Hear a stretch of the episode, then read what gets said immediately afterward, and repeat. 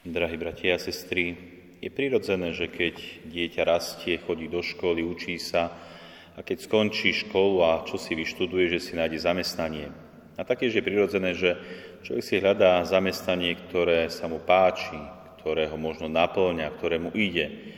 A keď sa mu to zamestnanie nepáči, alebo čo si sa komplikuje, tak je prirodzené, že zamestnanie môže vymeniť, môže si nájsť inú prácu, inú robotu, ktorá mu viac vyhovuje, páči sa, možno viac zarobí. Je to prirodzené v našom živote. A tak aj protagonista dnešného Evanília, svätý Šimon Peter, dobre vieme, akú mal prácu, aké mal zamestnanie.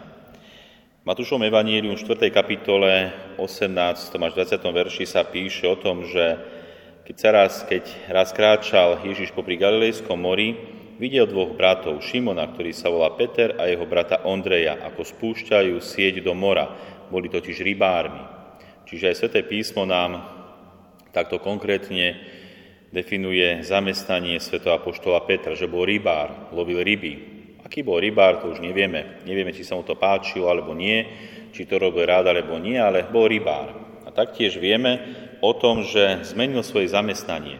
Ani nie tak z vlastného popudu, ale sám pán Ježiš, keď sa stretáva, prichádza za Šimonom Petrom, tak mu hovorí, poď za mnou a urobím, poďte za mnou a urobím z vás rybárov ľudí.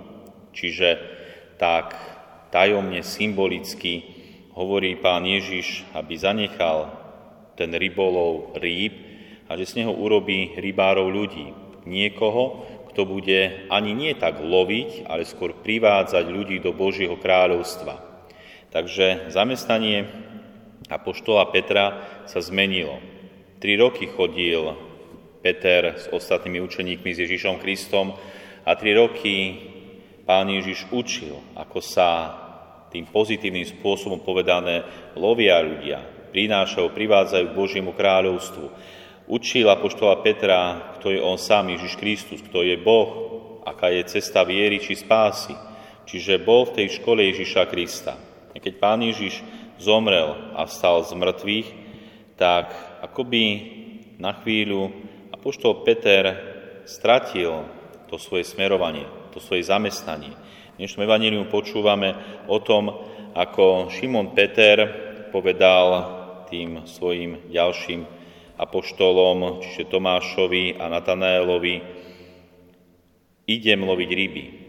Čiže už nie idem loviť ľudí, ako ma povoláva Ježiš Kristus, ale naspäť idem loviť ryby. Ako by apoštol Peter urobil krok späť, ako by nenapredoval dopredu, kam ho pán Ježiš povoláva, ale ako by cúvol, ako by išiel späť, ako by kapituloval a nechcel robiť to, k čomu ho Pán Ježiš povoláva. Vidíme výsledok. Hoci išiel loviť, loviť ryby, predsa tej noci nič nechytil. Už ako by ani tie ryby nevedel loviť. Ako by to Božie požehnanie z jeho života mizlo alebo strácalo sa. Ako by krok späť sa nedá urobiť.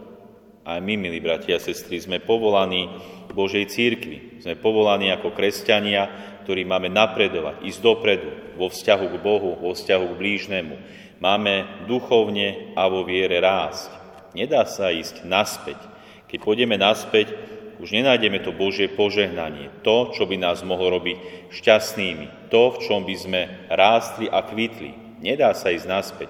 My musíme napredovať ďalej, napredovať dopredu, rásť v poznaní Boha, v poznaní Ježiša Krista, raz vo viere a ísť ďalej. Možno si aj povieme, snažíme sa o tom. Niekedy sa nám darí viac, niekedy menej. Možno niekedy nás zrazí k zemi nejaká ťažkosť, kríž, možno bieda tohoto sveta, nášho života.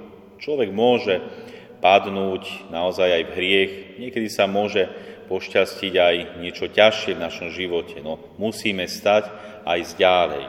A mi sa mi páčil jeden príbeh istého britského letca, ktorý sa volal Frederick Handel Page a on rozpráva jeden príbeh zo svojho života. Hovorí, že keď raz letel nad arabskými krajinami a keď vo svojom malom lietadle zrazu počul zvuky spôsobené hryzaním.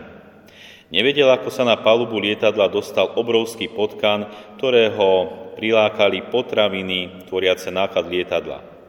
Pečovi začalo srdce prudko byť, keď si uvedomil, že tento hlodavec môže spôsobiť škody na kontrolnom mechanizme lietadla. Keby potkan rozrizol niektoré dôležité vedenia, nastali by veľké problémy a lietadlo by sa mohlo zrútiť. Peč nevedel, čo má robiť. Lietadla tej výroby nemali ešte autopilota, čiže musel riadiť lietadlo. Potom si spomenul, čo sa učil v škole potkan nemôže prežiť vo veľkých výškach. Page preto začal stúpať vyššie. Tak vysoko, že sa aj on začal pomaly dusiť a mať problémy s dýchaním. Pozorne však počúval a po chvíli hryzenie prestalo. Po príchode na miesto určenia našiel za kokpitom mŕtvého potkana. Mnohých z nás v živote hryzie potkan hriechu. Máme v sebe možno potkana nemorálnosti, potkana nesprávneho jazyka, potkana iných nerestí či hriechov. Naše duchovné lietadlo sa môže zrútiť. Proti tomu však možno niečo robiť. Vystúpme vyššie. Snažme sa, aby sme sa dostali do väčšej výšky, než v akej sa nachádzame. Stúpajme vyššie a bližšie k Bohu, k Ježišovi Kristovi. Stúpame dovtedy, kým už nebudeme počuť hryzanie potka na našich hriechov a nerestí. Aj toto je také pozbudenie pre nás, milí bratia a sestry, aby sme vo svojom živote napredovali. Aj keď nás môžu naozaj hrísť a trápiť rôzne hriechy, ktorých sa nedokážeme hneď zbaviť. Hoci možno s nimi zápasíme celý život, snažme sa stúpať vyššie, vyššie a bližšie k Bohu. To je cesta, napredovania, cesta Božieho požehnania, kedy môžeme aj my aj napriek všetkým tým trápeniam a ťažkostiach zažívať to Božie požehnanie. Nie ako apoštol Peter, ktorý, keď sa vrátil naspäť a chcel znova loviť ryby, už sa mu nedarilo. No vidíme, že aj v tomto príbehu Evanielia nastáva veľký zrad. Zvrat vtedy, keď sa Šimon znova stretáva s Ježišom Kristom. Znova nachádza Krista. Znova nachádza aj to požehnanie vo svojom živote a zažije opäť zázračný rybolov, keď sa mu na základe podnetu Ježiša Krista opäť podarí loviť ryby. A tak, milí bratia a sestry, po svojom živote zvádzame rôzne boje, kedy sa musíme doslova učiť. Učiť, čo máme robiť, čo sa možno brániť a strániť. A jeden bývalý vojak tak rozprával, že na pochode za ustupujúcim nepriateľom dorazil on aj istí vojaci do jedného mesta, kde ostali jeden deň. Toto mesto bolo prázdne a tak tí vojaci začali rabovať a pchať si koris do svojich batohov. Jeden takto prišiel k výbave pre nevestu, ďalší k prádu, ďalší k iným veciam, ktoré mali nejakú hodnotu či cenu. Zaznel však povel k ďalšiemu pochodu. Vojaci naložili svoje batohy na plecia a vydali sa na pochod. Ale beda. Batohy boli veľmi ťažké. Za chvíľu každý začal vyhadzovať, čo ukoristil. Po celej ceste, kadia vojaci prešli, sa v blate váľali ukradnuté veci, výbava pre nevestu, prádlo, knihy, ručníky, obliečky a iné veci. Vojaci vyhadzovali všetko, už im ostala iba základná polná výbava.